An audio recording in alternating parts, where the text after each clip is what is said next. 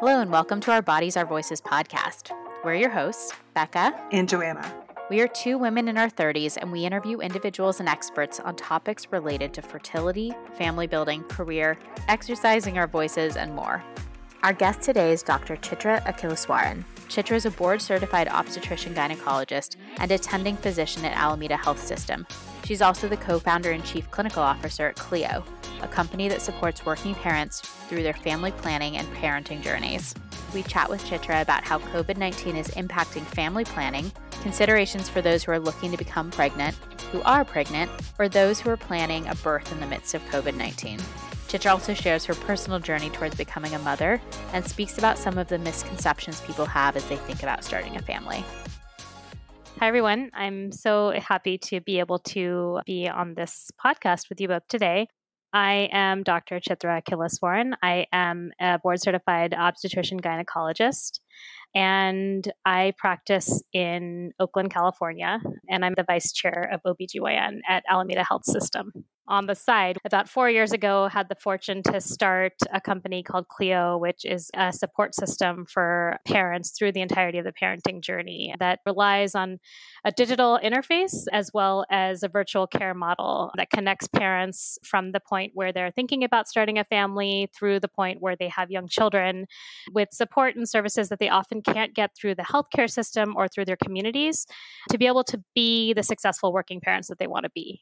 It's such a difficult time for so many reasons. And I think those families that are hoping to grow during this time have some of the most challenging questions around what does the future look like and what can i do today to kind of feel like i have a little bit more control over that future and of course none of us have really any control at this point. and i think a lot of us are sort of exercising our ability to stay present and zen during this time but I think those of us who are trying to conceive or have hopes of starting a family right now are particularly challenged. Um, the professional societies in fertility and reproductive medicine, when the pandemic first really hit in the United States, especially, put a suspension of all the fertility related procedures and care and treatments that were available at the time, deeming them not essential enough to uh, be worthy of the potential risks of continuing to have patients come into clinical settings and receive care.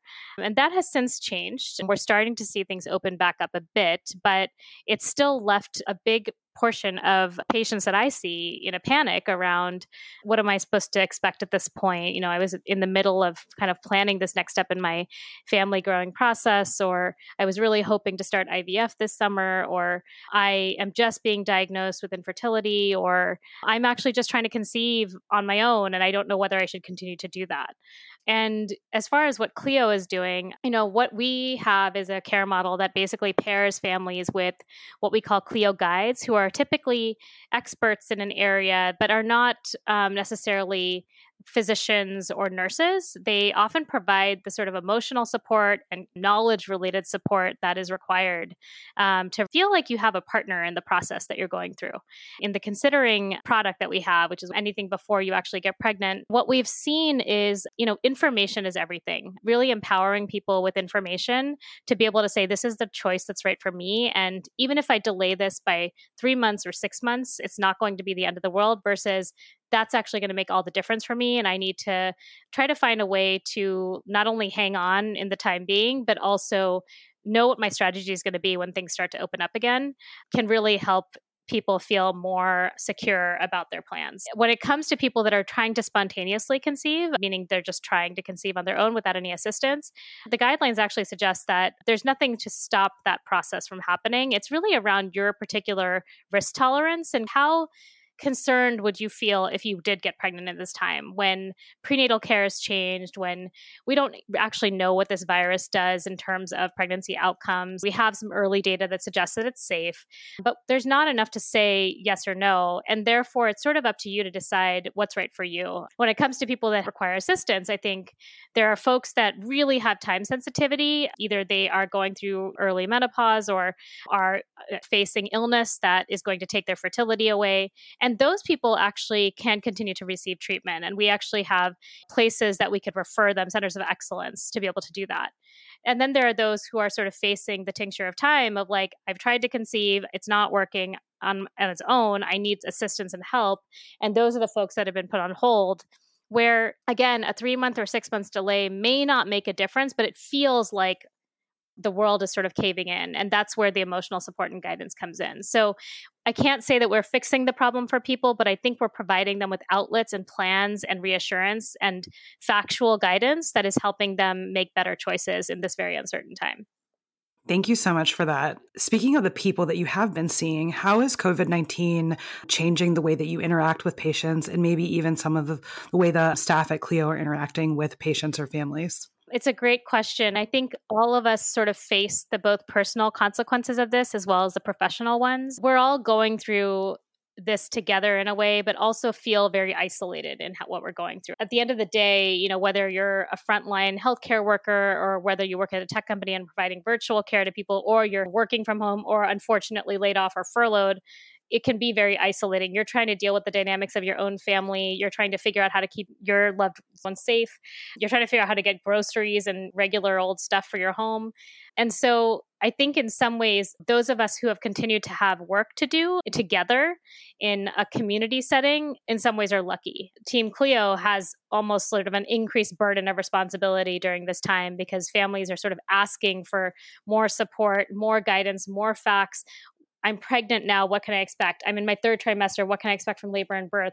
I'm about to enter the postpartum stage. I don't know what that's going to look like. I can't have my parents come and see me anymore. I'm trying to return to work, and I don't know what returning to work even means because I'm going to be working next to my infant. These are sort of all the uncertainties that Team Cleo is dealing with. And fortunately, because there's so much activity, it, it does feel like we're together in a way. There's a lot of conversation, there's a lot of collaboration.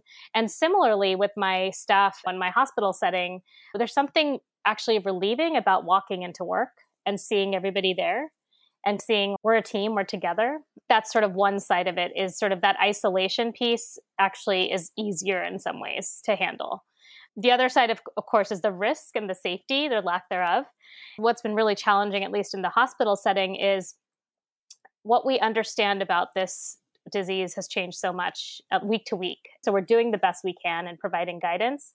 It hasn't always been right. And I'll just say that outright. And I tell patients this all the time that next week we may decide that wearing masks for everyone is the right thing. And people were asking that for weeks before we actually implemented universal masking. We're acting on what we know today, but this could change tomorrow. And in that vein, even just reading the news and experiencing that ourselves, it is really remarkable how things have changed pretty rapidly week to week. I'm wondering if there's any decision making frameworks or filters that you advise patients to have in mind when trying to filter through so many different variables and choices there's almost too much information. We've always sort of suffered from this in the last several years where social media has been a primary format of accessing information. In some ways, I feel like it's better to stick with one or two sources and just trust those. I I, I think you could tr- probably spend 24 hours a day consuming information on this pandemic, um, and that's not helpful because you're really not going to learn that much that's new, that's actionable. Whereas from one day to the next day, or really one week from the to the next week, that's sort of when the changes are happening that impact your behaviors and impact the way you live the things that we're learning, whether the droplets of a cough travel six feet versus nine feet versus 27 feet, that's really not going to change the way you, you live in the world versus wearing a mask or not wearing a mask. Like that is going to change the way you live in the world. So I would say pay attention to the, the bigger shifts that are happening week to week as opposed to day to day or minute to minute and try to focus on a couple of sources that you trust because it's otherwise it's just you know the signal to noise ratio is just way too low. And it's really overwhelming and honestly toxic for our well-being our emotional well-being and to sort of feel safe. I wanted to go back to where you were talking about for individuals who might now get pregnant and thinking about what prenatal care would look like also just the decision to get pregnant and understanding each person has a different risk tolerance. I'm i know a lot of my friends who have not had children are also just in this state where they have no idea what they would be facing anyways. And their anxiety is heightened knowing that because of COVID, there will be more uncertainty.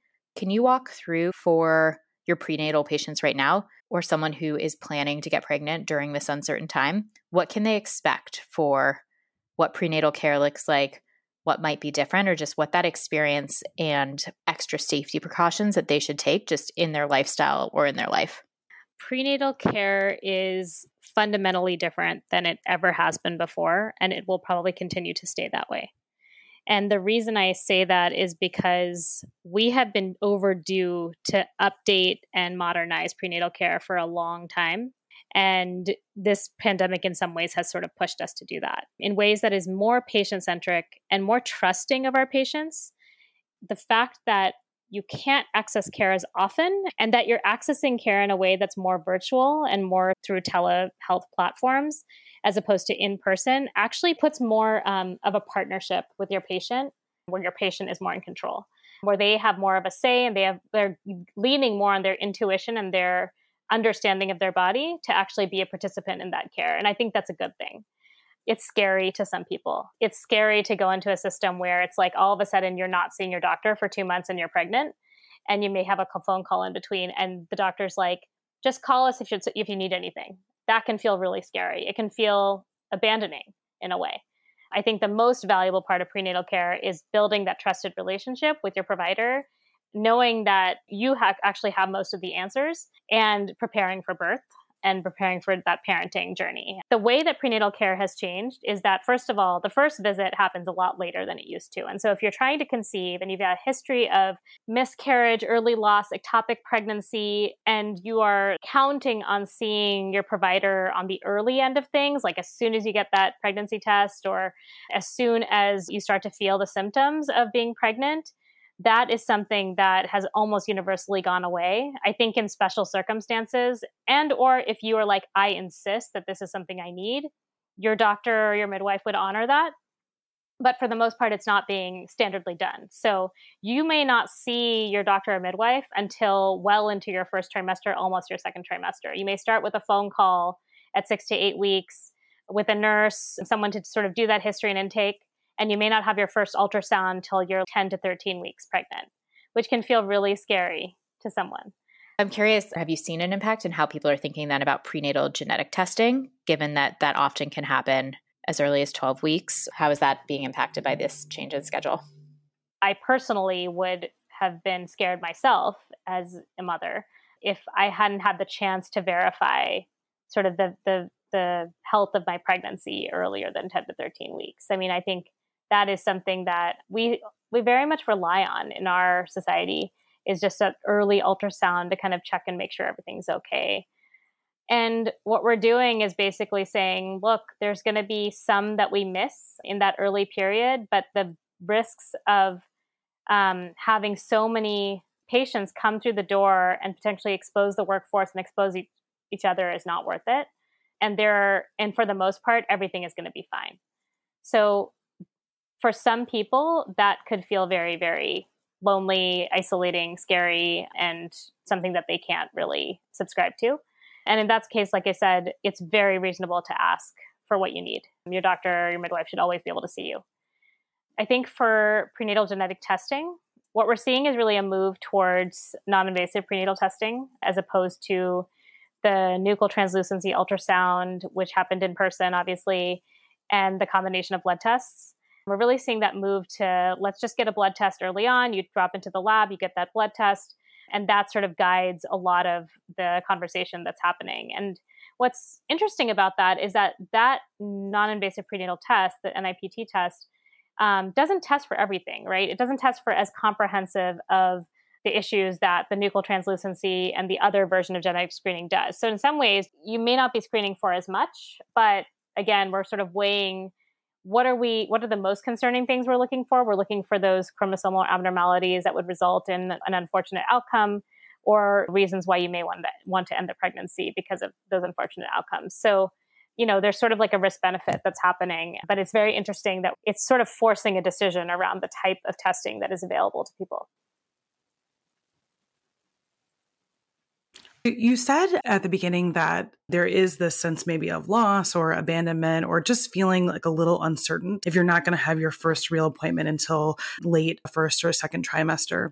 I'm curious if you could articulate what's actually happening in that relationship between the provider and the patient at that stage during the early first trimester. And if you see any opportunities for other, maybe less healthcare centered mediums to fill that gap of understanding or comfort especially during this time? Pregnancy is not a disease state. It is a state of health and normalcy for most people. Obviously, for some, there are sort of additional conditions that come along with it that do represent illness. But it's really around sort of guiding, you know, birth parents through this journey that is physiologic, that is innate to your system. And therefore, the relationship building that happens is really around anticipatory guidance. How can I help you see around the corners that are coming ahead and help you understand why these changes are happening and what are the next things you should be preparing for? What are the risks that come along with each of these phases that you're going to be going through? What are the decisions that you need to make that I can help support you through? It's not about diagnosing and treating. It's about evaluating, risk stratifying, supporting, guiding, the psychological, emotional, and physical journeys that you're about to go on. And with that said, does it have to be a doctor at the helm? I mean, in most other countries, doctors aren't the ones that are taking care of the majority of pregnant women. We know that in this country, obstetricians are the sort of primary workforce for this population. And therefore, I think there can be a lot of other support that fills that gap. In fact, one of the models of prenatal care that is the most successful that actually adds a lot of value and has been proven to have excellent outcomes from a clinical perspective is called centering pregnancy. And the idea behind centering is that it's a group model of care where you have a facilitator who is a clinical expert, but they also facilitate alongside someone who is more of a peer counselor. And it's really about having people actually support one another.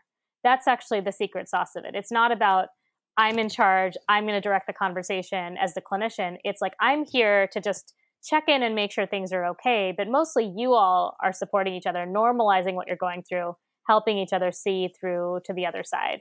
And particularly in vulnerable populations where there are lots of social determinants and there are lots of complicated sort of, you know, factors such as, you know, racism and classism and bias that they may face in their lives, that the fabric of that group actually protects against the negative impacts of those biases because it's really about going through this like really transformative experience together. So can, you know, prenatal care as it stands today be supplanted by a model that's not clinical? Yeah, I think so for sure. And I wonder if virtual groups, in a way, will take off and sort of provide that support, modeled after centering pregnancy or other models like it, to actually kind of be the glue between your regular prenatal visits. I was curious if you have seen an emergence of digital groups and support groups for women. It sounds like there's a lot of providers who are now able to do digital connection with patients, but I'm wondering how you get more of that interaction patient to patient. Yeah, in sort of finishing the thought around prenatal care and how it's changed. Basically, every other visit is a virtual visit these days with your doctor or mid- midwife. You're cutting your visits down by half at least, if not further. You may actually go into the clinic three times during your pregnancy. On the group front, I do think there's an emergence of sort of digital forums and or group opportunities to connect and in part that's not just because of the void that's left by having such little access to in person care, but also because classes and opportunities to learn and prepare for the transitions of birth, breastfeeding, parenting, etc., have completely gone away. So hospitals have canceled all those classes, which is traditionally sort of the outlets where they were provided. A lot of these other sort of parenting centers have canceled all those classes. And in a way, there had to be something that sort of supported parents, um, expecting parents and, you know, new parents through that journey. And that's sort of come in the form of groups. So, you know, what I will say is that Cleo actually does a lot of those groups and we offer them for free online at this point to the public. And so if you go to our COVID 19 support page, which is available through our main website, www.hicleo.com, you can find it. And we actually have recorded groups on a lot of different topics related to birth, pregnancy, parenting, feeding, like working parenthood, etc. local community resources are actually starting to go online. So, for example, there's a community resource in San Francisco called Natural Resources, and they're trying to put a lot of their groups online. So, I would start to check websites like that. Great. Thanks for that. Another follow up I had you mentioned how important the relationship is between the provider and the patient, and that now, as so much is going virtual, having that connection over time is really important. I know that a lot of my friends, the moment they get pregnant, if they're in San Francisco, for example, get really stressed about what hospital to choose because certain hospitals, for example, never guarantee that you'll see the same provider and that you might end up seeing a different person every time. Now, knowing that there's going to be fewer visits, do you have thoughts or advice for pregnant patients thinking about where do they choose? How do they get started with care, knowing a lot of it may now be remote? I would say there's two answers to that question, which is that what matters in, in terms of selecting a provider around prenatal care, birth related care, and postpartum care is based on a couple of things. So, one is ultimately the hospital where you're going to give birth. There are variations in quality, in performance, in the experience of birth at different facilities, even in a place like San Francisco, where most facilities and most providers are extremely progressive. You will see variation in things like C section rate, how much time you'll be given, what kinds of policies they have around doulas and supporting doulas. The, the cultures of those facilities are different. And I think that is ultimately a very important factor to consider in selecting a provider is where they're affiliated in terms of your hospital because it will shape that experience of birth significantly.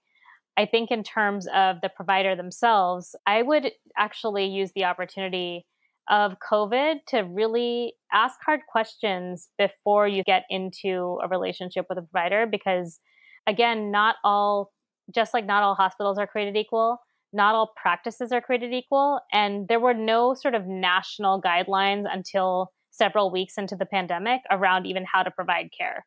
Everyone was sort of figuring it out for themselves and we were all trading notes like over text and email essentially.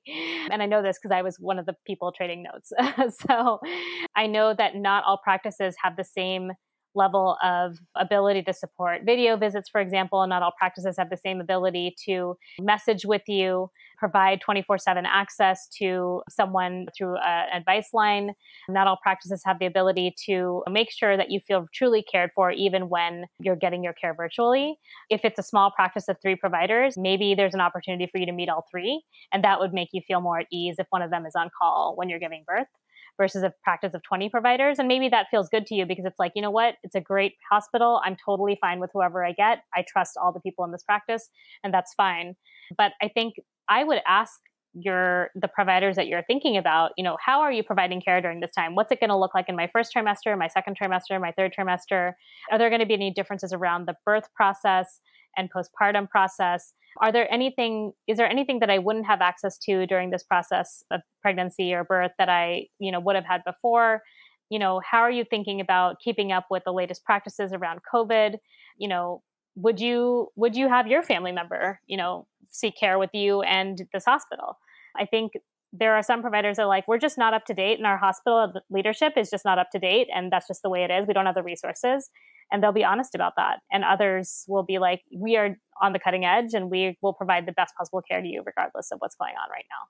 So i would i would actually just you know it's actually an opportunity to ask hard questions and i would feel free to do that because i think everyone is aware that we're all trying to figure it out and we're not the same. That is really helpful because i know from experience just jumping in and having no idea what to do like if you become pregnant there's no good checklist. I was told like call a hospital, see if you can get an appointment. It's just complete no information. Even just those questions are so helpful for someone who may be entering into this new phase during this crazy time. Yeah, I just want to appreciate you again for listing off all those things. And I'm sort of at the beginning of my fertility preservation journey. And I'm wondering if you have a similar list of questions for someone like myself who might have planned on pursuing egg freezing sometime in 2020, maybe didn't quite get around to it, calling anyone before, you know, COVID hit. What are some questions that a prospective client should be asking clinics? It's again extremely challenging because there's so much variation out there. And every fertility practice is again sort of trying to weigh the risks and benefits of opening back up in a way that serves their patient population and their locale and their providers. And so there are going to be differences between practices, is what I'll say to start one of the most important things about the fertility preservation or reproductive assistance journey is finding a place that you not only trust that is producing great outcomes which you can evaluate because there's data out there that's like public data on the outcomes of different clinics but also convenience. And that convenience includes things like distance from where you are. You're going to be doing ultrasounds potentially on a daily basis or every other day and the pricing of what what you're actually paying for because there is variation in pricing as well if if that's you know not important to you that's fine but i think given that those constraints might be in place pick three clinics that are sort of in your vicinity that have outcomes that you're comfortable with and I would call and ask, first of all, how open are you at this point? Are you accepting patients? What kinds of patients are you accepting at this point? When do you anticipate that you'll be able to take on patients that are interested in fertility preservation in the form of egg freezing? And are there any differences in your practice around egg freezing today than there were pre this pandemic? Are you going to be taking any additional precautions or using protocols that are different? And how will that produce different outcomes for me? And if you have some range on when you can actually start that process, you know, would you advise me to wait until you're able to be more liberal in how you provide care for me? I, I think this is really a question of timing. And if you have time to wait, you know, is there going to be, is it going to be that much more optimal in two months? Or three months or four months than it is right now when things are just starting to open up again and when there might be some extra cautiousness that either is explicit and it's like we're doing our protocols differently or is implicit and it's like I just don't want to do anything that's going to potentially cause a complication, you know, and I'm not going to tell the patient that, but I just am being super cautious. There's some sort of implicitness to that that providers are feeling as well. I would probably start with those questions and you know, I think there's sort of the usual questions that you would ask or, you know, going on to fertility IQ and sort of seeing what people's experiences are is absolutely worthwhile all around. But I think it's worth sort of, again, just addressing like, what is this like now versus what it was like before? And do you anticipate it's going to be different, you know, in a few months? And therefore, how would you advise me? I can share a few things that happened at the clinic I went at because I was able to sneak in a round of embryo freezing right as shelter in place started in San Francisco. The point about quality and outcomes is still for me was the most important. And I think it should be a really important decision point for people in this time. One thing that was really interesting is my clinic, and I think a lot of the clinics on the West Coast were closing more because they were worried about undue burden on hospitals and the broader healthcare system more so than really concerned about transmission of patients coming into fertility clinics. But even so, factors I would have people consider is distance from your home. If you don't have a car, for me, I ended up walking to and from all my appointments except the day of the surgery where we got a friend to give us a ride because all of a sudden I had to think that I can't take a Lyft or Uber and just take that for granted. And so was planning hour long walks to go to every ultrasound. There was also an awkward period before people were wearing masks. I would definitely recommend people wear masks, but people were still sitting in the chairs. And I was the awkward woman in the corner who would stand, not sit down. As I went into appointments, they were doing a lot of cleaning, and I know they were doing things, but I was just being ultra careful and I kind of gave up. I don't need to look cool right now. And then I know our clinic for a while also wouldn't let partners come in except the day of surgery. And so there were certain procedures and they were doing a lot in terms of like everyone on staff had to, I think, take a shower and change clothes into scrubs as soon as they got into the clinic, which they were really open about answering when I asked questions like that because I was being pretty proactive and, and paranoid.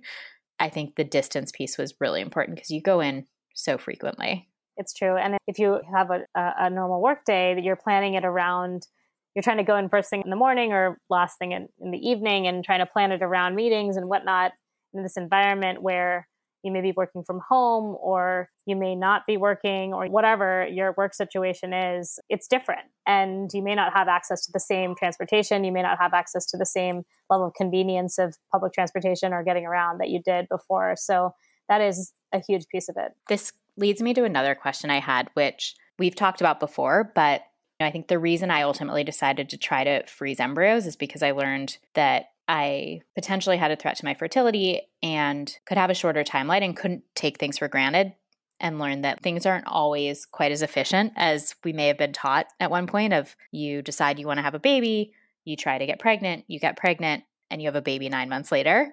And so I'd love your thoughts because I think for people who are just starting to delve into fertility, thinking about family planning may not always have the best information around like what is the average time for conception? How should women think about when fertility may decline and how do you count backwards to think about can I achieve my goals of maybe two children, three children, whatever someone's planning for? Because I know personally the information I received or just the assumptions I had may not have been true. Yeah, and it's hard. It's very deceiving because for the most part, most people around you are also going to have these experiences that maybe confirm misinformation around how easy it is to get pregnant, or they may not be revealing the true struggles that they're having, which is also a big thing, right? The stigma around it. The truth of it is that for the average person, the average couple that's trying to conceive spontaneously, each cycle offers about a 20% chance of conceiving. So that's just one in five. That means there's four in five chance of not conceiving during that cycle. That's if you have sex at exactly the right time. You know, there's only a short window in each cycle where you can actually get pregnant. And that window is really around three to five days around ovulation. And so, in a six month period, we would expect if you're having unprotected sex, that about 80% of couples will be able to conceive in that time. And in a year long period, 90% of couples will be able to conceive if you're having unprotected sex. The thing that is challenging about this is what about all those months where you don't conceive? What's happening there? And how does that feel? And I think the feeling around not getting pregnant when you really want to is so difficult to bear. You sort of feel like your body's a failure. You feel like something's not right. And, you know, I think for some people, they're like, let's just try and see how it goes. And I have no timeline and I'm totally fine. But I think a lot of us who are in our mid 30s and are like, well, probably a good time to start thinking about if I want to start a family. And it doesn't feel so much like I have the next 10 years to have a family, you know? And I think that's where our expectations get a lot more intense and accelerated relative to what's possible from a like a nature perspective. There are going to be people who conceive on the first time and that's great, but let's also remember that that's conceiving, that's not having a live birth. So then there's the chance of miscarriage. And of course, as age goes up, your chance of miscarriage goes up. And that's not because there's something like inherent to being, you know, 35 or 38 or 40 or 45. It's because, you know, women in particular are born with a finite number of eggs and the quality of those eggs diminishes over time. So the chance of you having a normal egg and normal sperm coming together to produce a genetically viable embryo goes down over time. And when you don't have a genetically viable embryo, there's a very small chance that that embryo can survive and grow into a baby that's not genetically normal. But the bigger chance is that that's an embryo that's not going to be compatible with life and that your body is going to naturally expel it. So that's sort of where miscarriage occurs most often. So, you know, you you try to conceive, you start that process and you say, "Okay, I want to have a baby. I'll have a baby in a year from now if I start now." Well, the reality is you start to try, you're 3 months in, you get pregnant, and maybe you're facing a miscarriage. And that miscarriage process, I mean, you're pregnant for another 3 months and then you have the miscarriage. That's 6 months into your journey already. And then you have that miscarriage and then you want to wait a little bit for your body to recover and then you start the process again of trying to conceive um, and you may be nine months into that journey. And then you're almost at that year mark and there's no baby. And of course there are people that for whom that entire timeline that they predicted works out and that's wonderful. But the reality is for most people it's not going to be what they expected. So deciding to start to try to have a child and then actually achieving that can take two to three years and I don't want to scare anybody, but that is the reality that I think is the mismatch of expectations between what we think and what what is real. And yeah. that's I think what a lot of women face. Absolutely. And I, I'm realizing I'm like, wow, we've got kind of heavy and this is tough, but I actually think this was the goal of us starting this podcast is we want to share these types of statistics, give individuals this information because I know at least for me these are all things that as I started thinking about family planning, they're not quite there. And I think your point also around the incorrect bias around us based on what we're seeing with other people is so true. I know a lot of my friends did actually have miscarriages, had challenges with conceiving, and never spoke about it. And so I think part of a problem is many of us only hear the success. And so we go in with maybe a false positive thought around what might happen. And when negative happens, there's a risk of feeling totally isolated and alone. And I think also just not having access to the r- true information or true stories of those around us. So I know Joanna and I, our goal has been how do we elevate some of these stories and not in a way to scare people, but I think knowing that this is happening, one in four pregnancies do end in loss. These are things that individuals experience. I know for myself, as we talked about that timeline, it's been strange sharing mine, but I was really lucky that I actually did conceive pregnancy my very first month trying, which statistically was great. But I lost that pregnancy and I'm now coming up on what originally would have been my due date was May 22nd, which is really soon. And I'm not pregnant and I don't have a future pregnancy. And time just happens like as the body adjusts. And so I know personally that the timing and timelines and what you may expect often is not what happens. And that's okay. But I think my goal is people knowing that sooner because as time passes, all these other things happen. And so, particularly in places we live, like bigger cities where a lot of women are really career focused, it can kind of catch us off guard in our mid 30s as opposed to maybe other areas in the country where women are having these conversations or just starting to start building families in their 20s as opposed to maybe later. That's right. I totally agree. And I think honestly, almost everyone I know has a story to share. And I'm not saying that everyone has had a hard time, but everyone has a story. Almost no one that I know is like, I tried once and I got pregnant, and then I tried again and I got pregnant, and then I have my two kids. Almost no one is in that situation. I have friends who had a really easy time with their first one and then an incredible struggle with their second. I have friends who tried for years and couldn't and decided to go a different route. I have patients who have struggled in many ways for years and years and gave up and then ended up conceiving spontaneously, randomly later in their life. Everyone has some sort of story. And I think it's so valuable to sort of surface that and honor that because it will normalize the experience. This is the one area that we wish we could control and we can't. And that's sort of part of the journey of realizing your womanhood in a way and your personhood in this way is it's just a part of the human experience that is just so variable and, and mystifying in some ways and that we all have to sort of stick together around. Hearing you talk a little bit about some of the you know ups and downs just as someone who's unpartnered and has not started their preservation journey yet i, I can even just feel in my chest like oh man. Oh, i need to like get to work here. But one of the things to Becca's point, just about being able to elevate some of these stories and voices and information, most importantly, I think is empowerment. And so I'm, I'm, very curious, and we're very curious what are some things around your own body that you have learned and that, and in turn, have created that sense of empowerment for you? to just share my own fertility journey, I'm someone who's like really heavily leaned on my physical being to get through the days. You know, I went to medical school, residency, I had a really hard, challenging eight years of all of that where I was working, you know, 80 hour weeks and up for 36 hours at a time. And I really pushed myself. And I also, during that time, ran marathons and triathlons. I was really pushing my body to an edge. And so it cultivated in me a really deep sense of trust in my body because I was like, I can do anything, you know? Um, you sort of start to take it for granted in that way. And my husband and I got married in 2015.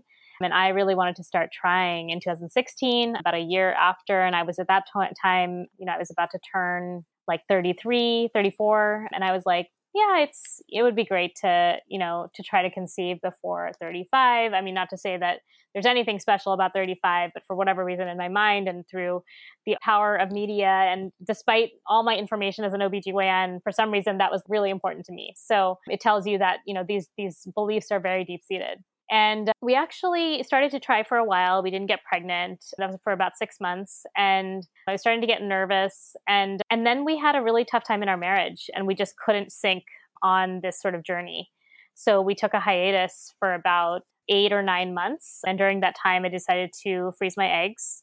And that was just a decision I made on my own. We actually didn't freeze embryos because it was truly just my decision and my need for security around my future fertility that had nothing to do with my husband, actually. So I went ahead and did that. And it was actually kind of a sad process. because I was like, I have a partner. We actually do want to have a family, but we're just not on the same page. And so I went ahead and did that. And then, you know, a few months later, we were in the same place and we really wanted to keep trying. And we kind of came to the, a common conclusion around that and started. And it took us another eight months to conceive.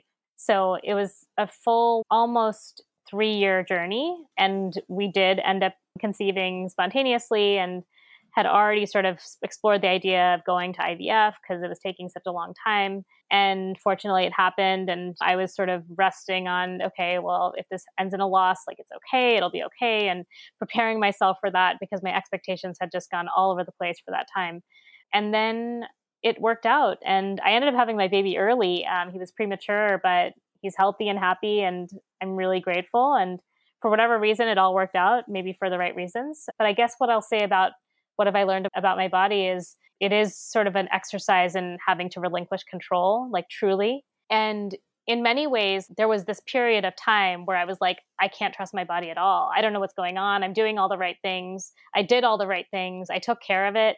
I mean, I wasn't very healthy and yet it wasn't working for me. And I was almost like angry at it. Like I had treated it well and it wasn't treating me well.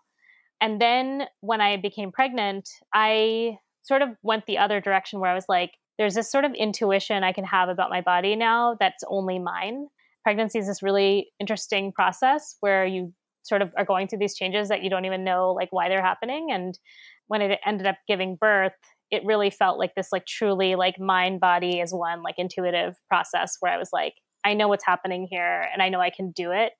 And I sort of came to trust my body in a different way. So it was a journey. I don't know if I can say what I learned, but I I felt like it taught me to not take my body for granted and to really appreciate the kind of intuition that particularly women have about their bodies and and really to trust yourself that when when it needs to come through, it will. That was wonderful. It's so heartening to hear that journey, especially I think for many of us, we have this feeling of almost being blase, like, you know, my body works pretty well.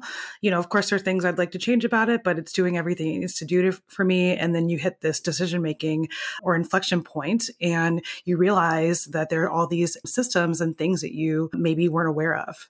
And I really appreciate your reflection on the meld of the mind body connection during birth. So often, some of the stories you hear focus on the ways in which people feel disempowered, but to hear someone speak about really that point of unification through that process and also like at a time of a change of identity too, that is really powerful. In a similar fashion, as you know, the podcast is called Our Bodies, Our Voices. We'd love to know if there's one way you are using your voice, particularly during this time and particularly in your role, or just as, you know, a woman of color in the world, and that we could share with our listeners. Yeah, I think coming on to shows like this is one way that I'm using my voice to really educate people that even though it feels like there's so much that we can't control, there's so much uncertainty, there's a silver lining to this pandemic. I mean, there's been so much loss, there's so much grief that we all collectively share about our way of living, about actual people that we've lost in our lives. And yet, there are ways in which the scarcity has forced evolution in how we relate to each other, connect with each other, function in the world, how care is delivered. As I mentioned earlier, I think we were really behind on how we were providing prenatal care and pregnancy related care. And almost like creating fear in people like you better come in every month or else you know we're not going to know how your baby's doing. And actually you know how your baby's doing you know and we're not doing much. So you don't need to come in except for every two months and you're going to be fine. That shift in actually trusting our patients trusting you to know your body is happening all over healthcare. And i hope that my voice can help illuminate that because i've always felt that that's a missing ingredient in how healthcare is delivered, especially in this country where we truly have like a sick care system, not a healthcare system, and where we really only empower people to access care when something's really wrong, as opposed to when they want to prevent things from going that direction. And so now I feel like we're in this position where the tides have turned and where it's like, no, no, no, you know yourself. Come to us when you need us. Come to us when you want something from us, and we're going to be here for you, as opposed to we're going to tell you what you need to do. And I, I really am surprised and heartened to see that shift because I think it's like a cultural shift that we've needed for a long time. So I hope that my voice is helping to illuminate that because, especially for women of color, especially for disenfranchised communities, that trust that is now being given to you is going to change the way that you experience care. And it's super important. Thank you so much for sharing that. And I really appreciate you taking time to chat with us and answer these questions. I think those are really a lot of the topics we were hoping to cover, and you've given such great information for people who listen to this. Is there anything else you think you'd want to share end on? I just want to thank you for asking such great questions and illuminating these topics and bringing them to light. I think there's a lot of ways in which, obviously, in times of crisis like this, it's easy to say, let's just focus on the things that matter. And I just want to say that this matters. So thank you for continuing to talk about these issues during this time. Thank you. Thank you so much. We're so happy to have been able to have this conversation with you. Thank you for listening to this episode of Our Bodies, Our Voices podcast with Dr. Chitra Akileswaran. We really enjoyed talking with Chitra and getting her expert take on family planning in the age of COVID 19. We especially loved hearing her share her own journey and highlighting that each person's journey towards parenthood is unique and may not go as planned. To hear more episodes or to get in touch, please visit ourbodiesourvoices.com. Catch you later.